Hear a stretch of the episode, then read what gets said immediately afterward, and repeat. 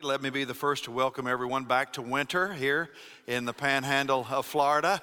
I've never seen so many sweaters and sport coats and the like, and uh, lice and brisk this morning. Uh, but hey, it's the panhandle of Florida, and if you don't like the weather today, hang around for 24 hours. Somebody say amen. It's really great to be able to see you. If you're one of our guests today, a special welcome to you. We're glad that you're here uh, this morning. We're excited about today as we've been excited really about the whole weekend because we're introducing today the Welcome Initiative, and it's going to be something that consumes us for the next 30 days in the life of our church family here at Hillcrest. And we'll get it teed up for you this morning and get it rolled out so that everybody's kind of on the same page, whether you were able to be with us here last night for our vision night or not. All is well because we'll be uh, reviewing a lot of that information that we looked at last night again today, and then, of course, all through the month as well. Before we get into it, though, didn't we have a wonderful Easter at Hillcrest? Amen. It was great. You know, I'm an idealistic pastor. I wish every Sunday could be like Easter Sunday. And sometimes I think, well, why not? You know, that ought to be what we shoot for every single week in the life of our church. And we had just scores of people at uh, both campuses. We did a really good job, an efficient, uh, uh, effective and efficient job of uh, welcoming our guests and registering our guests and attenders as well. We had, I don't know how many of those cards we had turned in, but you know how many of them were either a guest or an attender? In other words, a non member? 666. That's right. I, you know, it's one of those things you don't know whether to applaud or sit on your hands. One of the two. So here's the thing I need somebody to complete a guest card today, all right? And put us one more than that so that we can feel, no, we feel really great about the number. That's incredible. 25 of those people indicated they wanted to know more about what it meant to be saved, have a personal relationship with Jesus Christ. Another 16 indicated they wanted more information about what it meant to be baptized.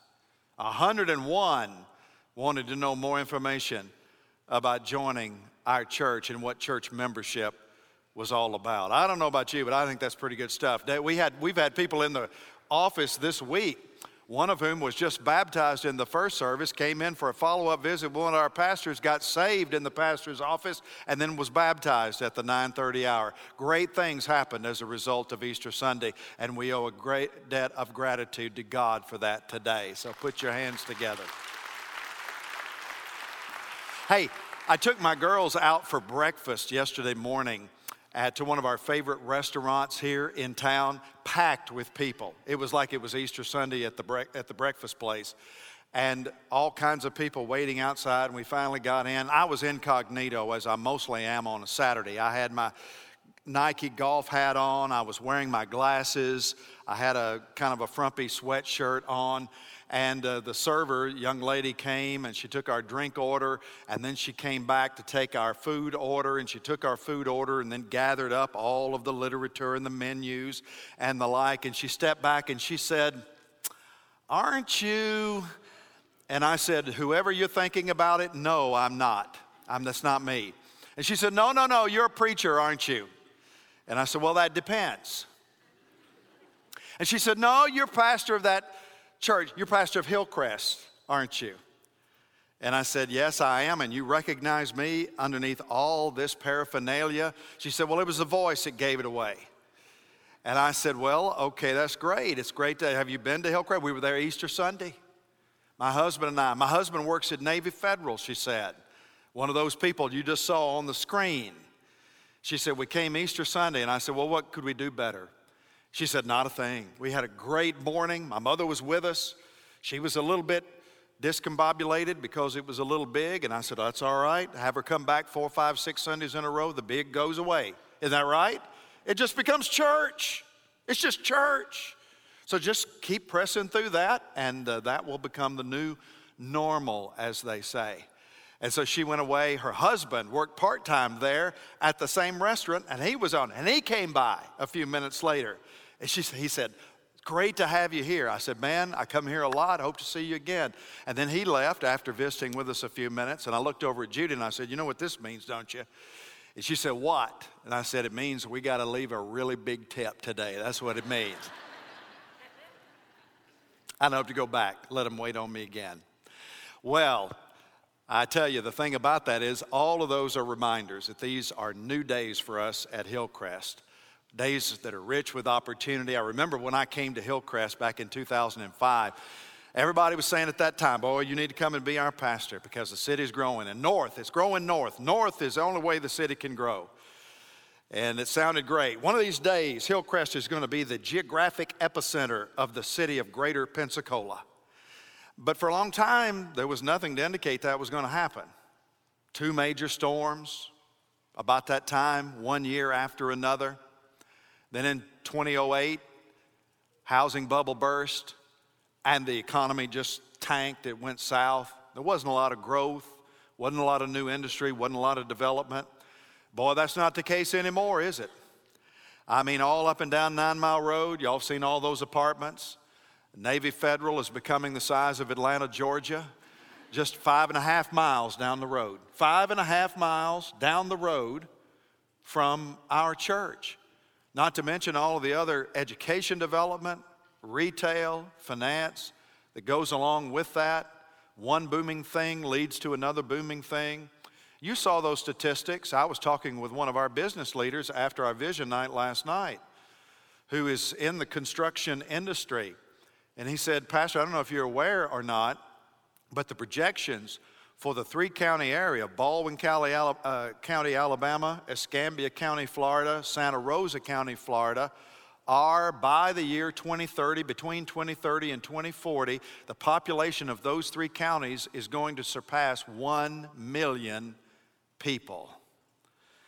And so we are positioned right where we need to be positioned for these next few decades of our life together.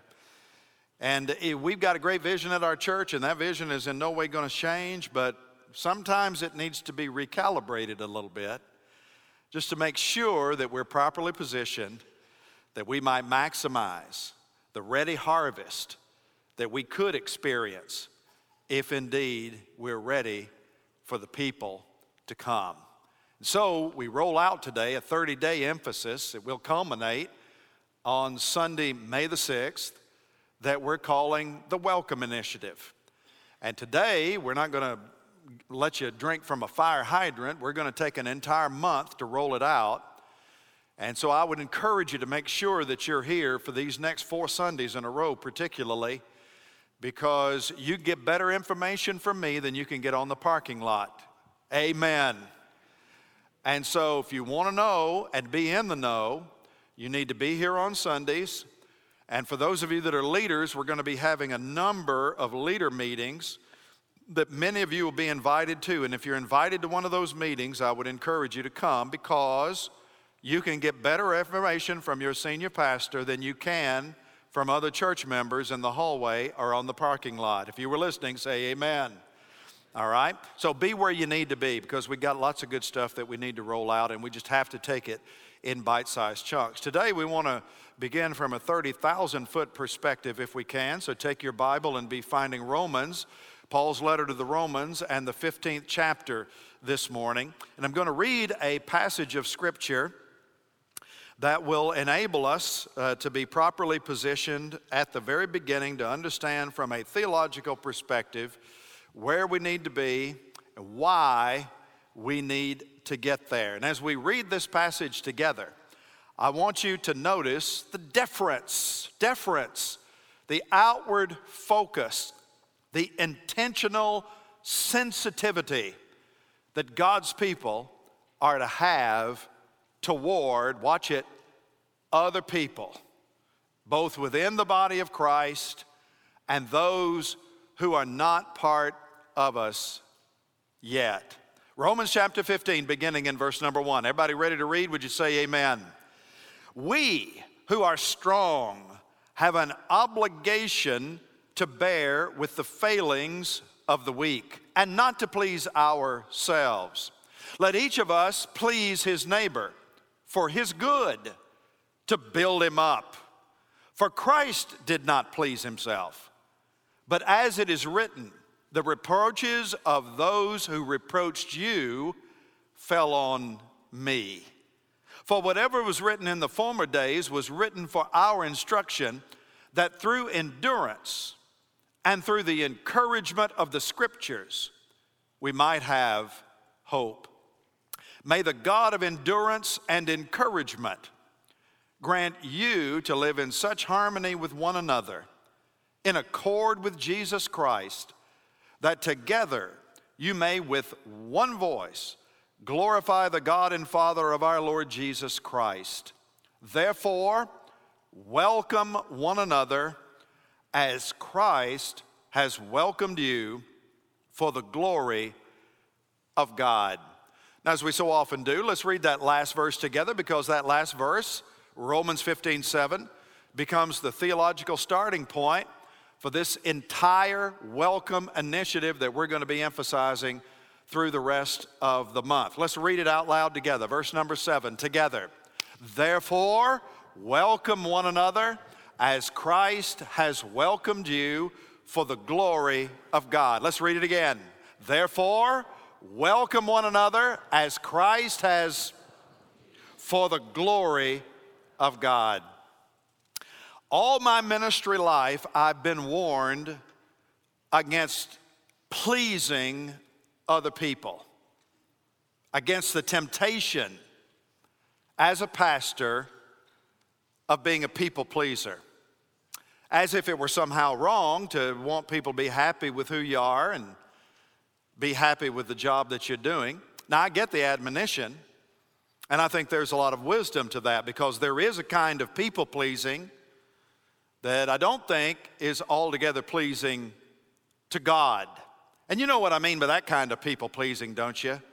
When you flatter people in order to keep a smile on their face, or when pastors and church leaders compromise the full gospel of the Lord Jesus Christ in order to make people happy or to keep the peace or to stay out of trouble. It's really flattering people, pleasing them in a flattering kind of way by telling them what they want to hear instead of what they need to hear. That kind of people pleasing is a people pleasing that's never pleasing to God. It's never a good thing. As the apostle said in the book of Acts, when they could have pleased the Sanhedrin who were commanding them to not preach or teach in the name of Jesus Christ and to quit preaching the resurrection, they looked at those men and they said, We can't do that, even though it makes you very unhappy and will not be pleasing to your ears, but we must obey God rather than man. And so that kind of people pleasing, never a good thing. But there are kinds of people pleasing that I think are a good thing.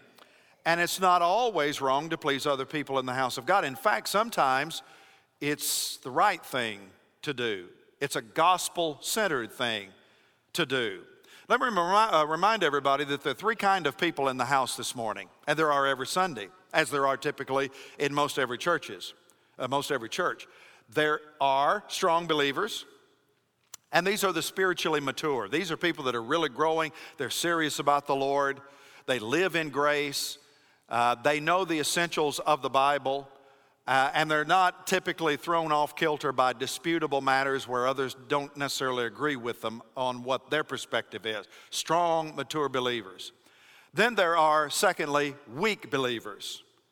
And Paul kind of contrasts the strong and the weak in this passage of Scripture. And by weak, he's talking about people that genuinely know Christ, they're following Jesus, but they're not very strong in their faith. They're not very mature. They don't really know what to do with grace. They tend to live by legalism. They've got to have a set of do's and don'ts, rights and wrongs. And they tend to be sometimes judgmental at others who live in grace but who violate their self concocted code of conduct. So there's strong believers and then there are weak believers. Everybody with me so far? Amen. And then there are non believers, right? And they're in church with us this morning, I'm sure. Not everybody in here is a saved, born again follower of Jesus. And so there are non believers who don't know the Lord. Maybe they're seeking spiritual truth, maybe they're hostile to God. Maybe they're full of bitterness and hostility, who knows? But those are the three kinds of people. And what's important, particularly as it relates to disputable matters in the body of Christ, is deference. Learning to defer to the needs of others without compromising biblical truth in the process. The strong, the spiritually mature, need to learn to defer to the weak. Sometimes we'll have to give up our freedoms. Sometimes we'll have to give up our liberties in order to keep the peace in the body of Christ. And the strong have the onus of responsibility of doing that because there is a sense in which my brother is more important than I am, more important than my liberties in Christ. The weak need to grow up and they need to mature in Christ. They need to learn to run freely through the fields of grace and learn to live in it.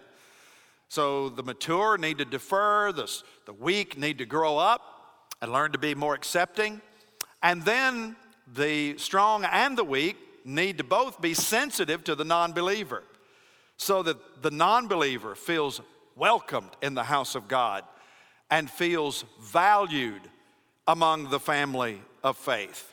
So these are the three kinds of people in every church and the three kinds of attitudes that they're to have toward others in the body of Christ and outside the body of Christ. But having said that, you'll notice with me this morning that Paul really doesn't spend a lot of time talking to the weak, and he doesn't spend a lot of time talking to the lost. He spends the lion's share of his time talking to the mature because there is a greater burden of responsibility to those of us who've been around longer, who have a greater understanding of biblical truth, who are continually growing in the grace and knowledge of our Lord Jesus Christ. It's kind of like being the oldest sibling in the family. How many of you here are firstborn among children? Let me see your hands. And we've got some people. I'm a firstborn, so I'm raising my hand with you. And there's kind of a burden, an extra burden of responsibility that goes along with that when you're the older sibling in the family. And I experienced that. There's a lot of privileges that go along with being the older sibling in the family, like no question. My mother and father loved me more than they loved my two brothers. That's a great privilege. And, uh, you know, they always gave me greater gifts than they gave them, and that's because of who I was and my position and responsibility in the family. But I tell you, along with that came great responsibility with those privileges. And especially so when my mom and dad got divorced, and it was just mama with these three boys, two of whom were teenagers at the time. That was a heavy load to carry. And so my mother needed me to step up because I'd been around longer and I knew the ways of the household a little bit better and a little bit more mature than my other brothers who were still in the growing process. And that's the case with the uh, spiritually mature in the body of Christ. Sometimes the strong, the mature, have to sacrifice for the betterment of those who aren't there with them yet. We have to be willing to do that, to sacrifice. Because that's what goes along with the privilege of growth and the privilege of walking with the Lord. We sacrifice if it's in the best interest of the unity of the body of Christ, if it's in the best interest of the kingdom of Christ, if it fosters togetherness, and if it helps the church better accomplish its mission, because the mature should know among any and everybody in the church that it's not about me, it's about the mission of the Lord Jesus Christ. That's what we're to be about more than anything else, is accomplishing that incredible mission of taking the gospel and impacting our community with it, and then from our community the entire world. And that's made very clear by the first two verses of chapter 15. The collective mission of the body always outweighs the preferences and the prerogatives of any individual part. Look at verse 1 and 2 again of chapter 15. We who are strong have an obligation to bear with the failings of the weak and not to please ourselves. Let each of us please his neighbor for his good to build him up. Circle that word obligation in your notes. The last message we preached in our series on Philemon a couple of weeks ago, and I set that up intentionally before this because I knew that that was a letter that was all about welcoming and receiving people into the family. And you remember, Paul is encouraging Philemon to take that wayward runaway slave back, take him back, receive him in because you are obligated to do it. Obligated to do it. You have a responsibility to do it. And so there comes this heavy obligation for those of us who are growing and maturing in Christ to defer and bear with others and their failings. By failings, they're just not where we are yet. They may be saved, but they're not spiritually strong, maybe not even spiritually growing very much at all. They'll have different opinions than we have. Or maybe they're lost and they sure don't even have the same worldview, even that we have. So these are reminders of the, a, a principle that was made very popular by The Purpose Driven Life, a book that many of you have read. And if that book can be summarized into a nugget of a phrase, it would be this phrase it's not about you. That's right. It's not about you. That's basically what Paul's saying here in his introduction to 1 Corinthians 15. You got, y'all got to quit. Y'all are getting at each other's, nipping at each other's heels, and you have to stop that because ultimately it's not about you. It's about the mission. And more to the point, it's not about me, it's about them. It's about them. It's always about others in the kingdom of Christ. It's never about me. There are things that I glean from my growth in the kingdom of Christ. I'm a disciple of Jesus and I am to learn and I am to grow, and the church is to feed me. And the church is to set the table for me to become a self feeder and grow. But man, if it's all about me, then we'll have a fractious party along the way. Because ultimately, it's not about me, it's about them. And if you don't believe that, all you got to do is look at the example of Jesus. Look at the example of Jesus.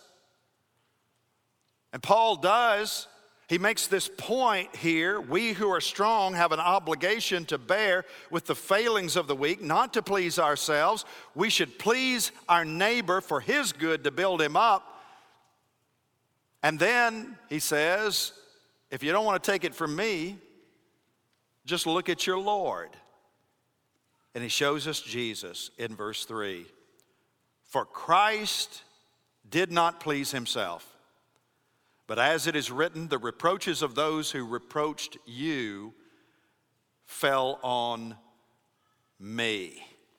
Aren't you glad that Jesus was willing to get up off of his throne in heaven, be born a baby in a cattle trough, be raised by a peasant carpenter, and ultimately take the high road to Golgotha, to die on a cross? for a low-life, stinking sinner like you and me. See, Jesus didn't, the point is, he wasn't self absorbed to the point of narcissism. What man in heaven would ever want to leave heaven for any reason, much less to die on a cross? And that's Paul's point.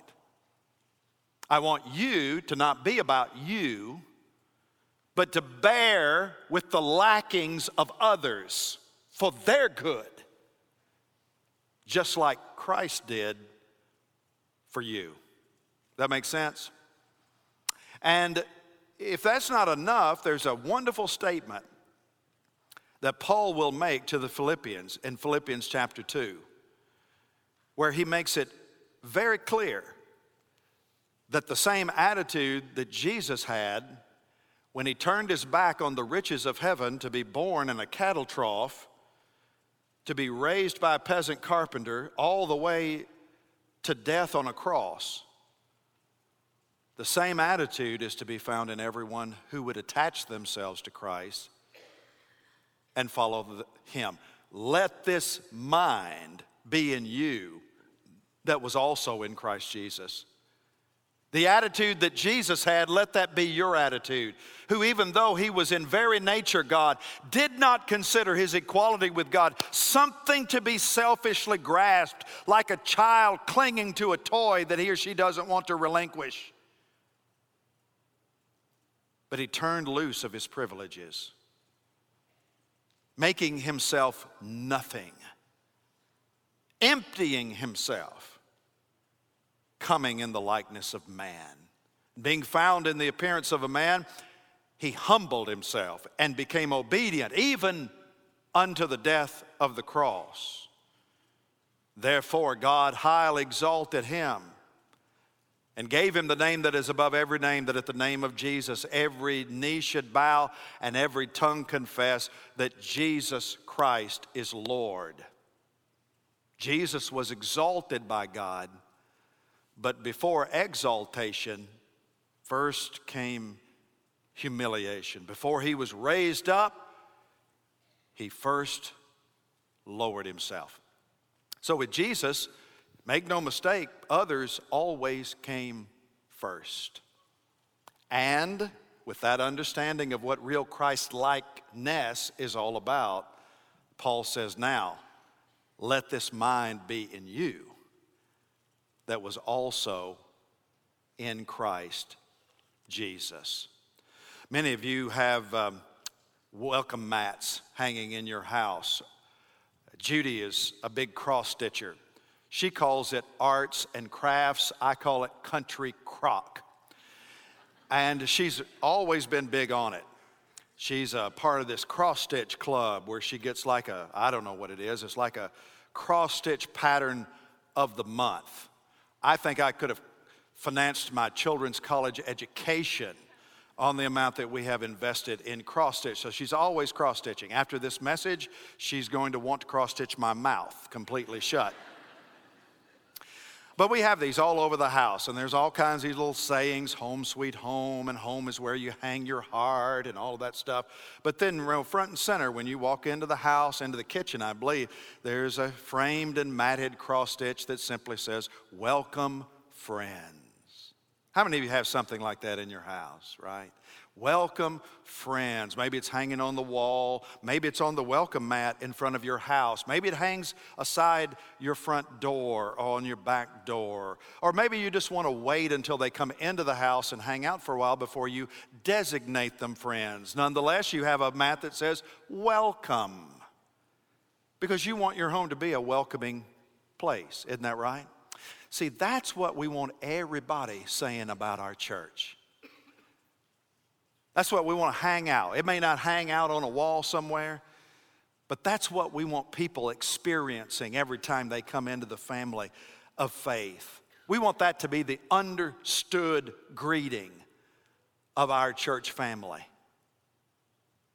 Therefore, welcome one another as Christ has welcomed you for the glory of God. Now, let me land the plane this morning by giving you three very important things about this welcome that we're looking to cultivate over this next little bit of our life together at Hillcrest. Three very important aspects of the welcoming community that we want to be, the consistent welcome that we provide to other people. First of all, we want to welcome folks into a space that's inviting for everyone. Now, there's no doubt, you know this, you're experiencing this, morning. The Lord's provided our church with some wonderful facilities through the years, isn't that right?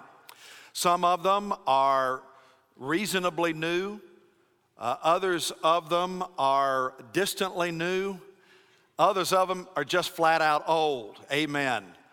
And they've been around for a long time. And you know, the thing I found about facilities, facilities really, uh, truth be told, are a lot like children.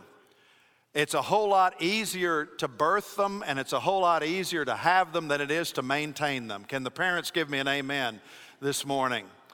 Everybody talks about how wonderful it is to have a baby, but then the baby eventually becomes a teenager and you want to take them out, you know? You wanted to bring them in. There comes a time in every parent's life you want to take them out. And they become really expensive. Judy and I are in the most expensive part of life that we've ever been in right now in these last five or so years because kids in college, another one getting married, and all of that. I mean, so, you know, it's always easier and less expensive on the front end. Everybody gets excited about building a building, but then you start talking about keeping up the building, and, and it's not quite as exciting. But we have to do that. And the reason that we have to do it is because our facilities are the first impression that we make on people. They are the first impression. People form an impression of Hillcrest before they ever hear, hear the first words coming out of this pastor's mouth. They form an impression by what they see when they drive up and down Nine Mile Road or Guidy Lane. They form an impression about what they see and experience when they drive on the parking lot, when they get out of their car, when they're walking to the building, when they walk up to the door, when they walk through the door, when they're trying to find a seat, when they walk into the room. They form an impression before I ever open my mouth, and sometimes it might be an obstacle. It never has been really here, but we never want it to be.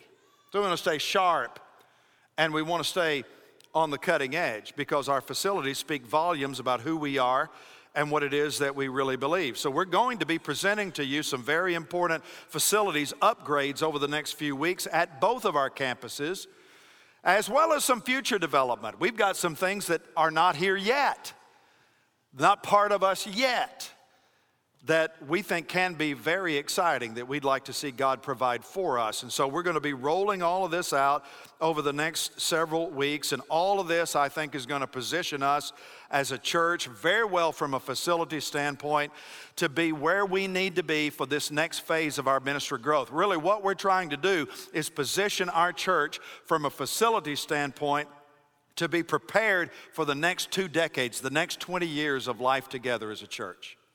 We don't want to have to be running back and forth to the church every time. We want to try to do it as much as we can forecast it up front because it's just tough to mobilize finances coming and going, doing it a little bit at the time. So we're going to target some of these things and we'll be rolling these out in the meetings that are to come. It'll be fresh, it'll be exciting, and that's what we have to do. Ensure that our facilities are maintained in a way that they're presented fresh and modern in a changing culture. And virtually everybody of every age will experience something in the things that we'll be rolling out. So we're going to do that in text and in pictures and in ways that we think will be visually appealing, first to the leadership groups and then to the church as a whole. So stay tuned, good stuff is coming. We want to welcome folks into spaces inviting for everyone. Make sense? Amen?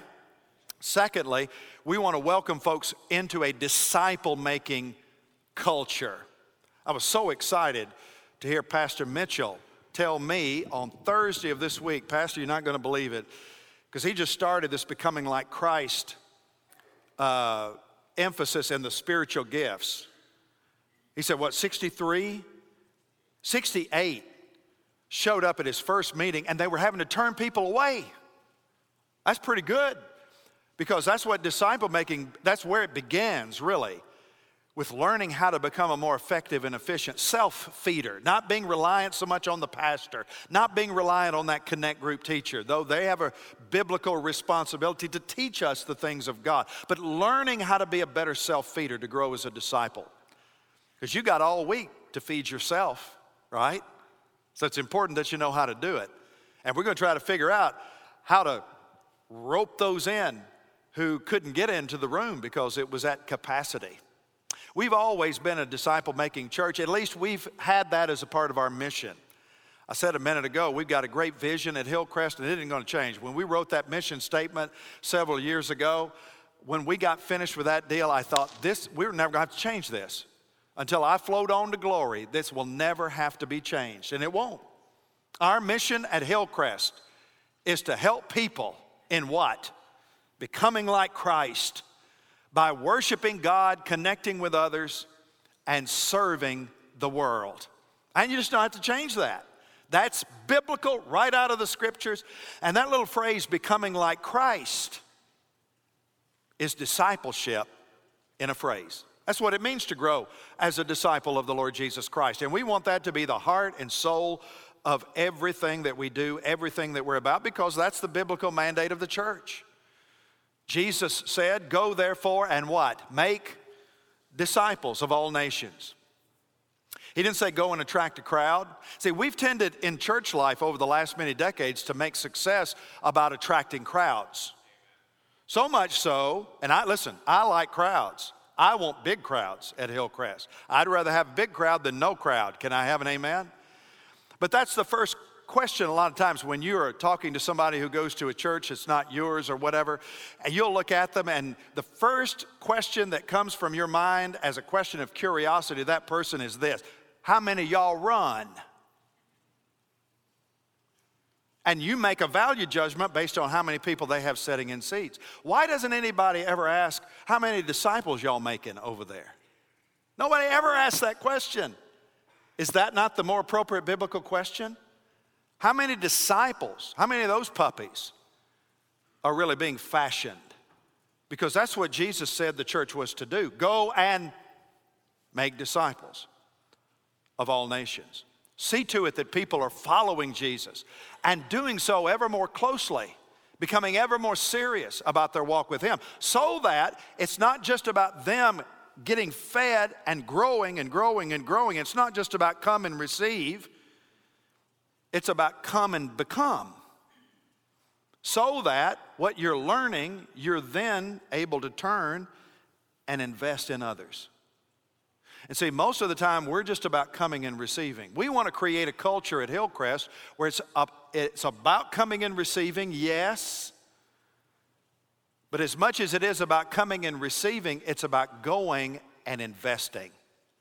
So that if I were to ask you this morning, okay, let me ask you this about your, your walk with the Lord. How many people are you attached to right now that you are personally discipling?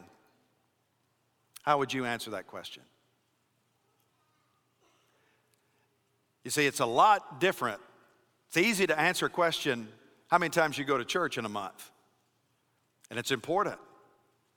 But when you turn it around, how many people are you discipling? You know, the interest sometimes falls off, but that's what a disciple does. A disciple not only grows, a disciple disciples others. And so, what we want to do is create a culture where that's the heart and soul of who we are. Boy, I tell you, we do that. We'll have to talk about building bigger, bigger spaces, not just modernizing, but bigger spaces because that's how the church grows in a lasting and effective kind of way. So we want Hillcrest to be a place where people come and become in every area of discipleship from community engagement, personal evangelism, personal soul winning, missions involvement, personal biblical spiritual growth, and faithful stewardship, being a good steward of everything that God has entrusted to your life. Speaking of biblical stewardship, that's the third thing. We want to welcome folks into a space inviting for everyone. We want to welcome folks to a disciple making culture. Finally, we want to welcome folks to a financially secure future. A financially secure future. This effort that we're calling the Welcome Initiative comes with projects that will require us to invest personally in terms of dollars and cents. These kinds of capital movements always require a financial investment because you can't do ministry without money. Here's the thing nobody knows how to do mission and ministry apart from money. You can't do it. And that's why all of us need to understand that for vision to become reality, regardless of what the vision is, always requires an investment of the people of God. And that shouldn't surprise you. The, the projects that we're going to highlight as a part of the Welcome Initiative are of such size and scope that we cannot subsidize them out of our budget. We can't do it. Every dollar of our budget, our operating budget, is already earmarked. It's earmarked from the time we approve it the previous November. And so we don't have large, we don't have fat in our budget only very, very small amount of discretionary spending. So our budget is committed, which means that we sometimes have to step outside of the budget. And what we're getting to do is not the biggest step outside the budget we've ever made. That was for the Generations building. That was a $10 million building. And our church gave in cash over five and a half million dollars in that capital campaign for the Generations building. That was the biggest campaign that we've ever done. This one will not be that big. The last campaign that we did was about three years ago, the GO campaign for the infrastructure development of our Spanish Trail campus. Many of you remember that. I stood in front of you at that time. People thought I'd lost my mind. I had asked for $800,000 to be given in cash in 90 days. And we didn't have $800,000 given in 90 days, but we did have a million dollars given in about nine months. Can I have an amen? In cash. We didn't have to borrow a dime to finance that Spanish Trail project. A million dollars in cash was given by this church, and we had a surplus in the budget by the end of that year. That's just crazy good, is what that is. Over the last 12 years in the life of our church, we've had two capital campaigns, all the while giving away in that period of time over $5 million to mission causes. We've given away 5 million plus dollars to mission related causes, just giving it away over the last 12 years. And all the while, we've been doing all this collecting and all this capital fundraising and all of this giving and all of this building and all of this supporting of missions. We've seen our indebtedness consistently go down by over a million dollars in that same period of time. When I came to be the pastor of this church, our indebtedness was $4.2 million. Today, with all of that giving, building a $10 million building, a million dollar infrastructure project at Spanish Trail, exceeding our budget giving every year but two, and the two we didn't were the two biggest giving years that we had, and we came within 1.5% of the budget in each of those two years. In addition to all of that, we've managed to reduce our debt by over a million dollars. $2.9 million is our indebtedness today, down from 4.2. It's crazy good. It's crazy good the way this church gives and supports the work of ministry. Doug Kimsel said last night, and I echoed it when I got it, it's the most generous church that we've ever been a part of. We're not the wealthiest church, but we're the most generous church that I've ever been a part of in my life. This project that we're entering into is a $3.5 million project over three years. 3.5 million over three years. It will be an average gift per giving unit of about $5,000 per giving unit over three years. Eminently doable. That's over and above giving of about $1,600 a year over three years for the average person at Hillcrest. And so it's by far, this is something that can be done, and it's something that must be done. Because our community is growing and we don't want to stay static. We don't stay where we are. We're going backward. If we don't grow with this growth, shame on us. We don't want to stay static. To stay as we are is to go backwards in the kingdom. We don't want that. So we want to do whatever it takes because the community is growing and people are coming and we need to be ready to receive them and to welcome them into the family of God like we never have before. This is the welcome initiative. Therefore, welcome one another as Christ has welcomed you to the glory of God. People are coming. The question is what role will you play? What difference will we make?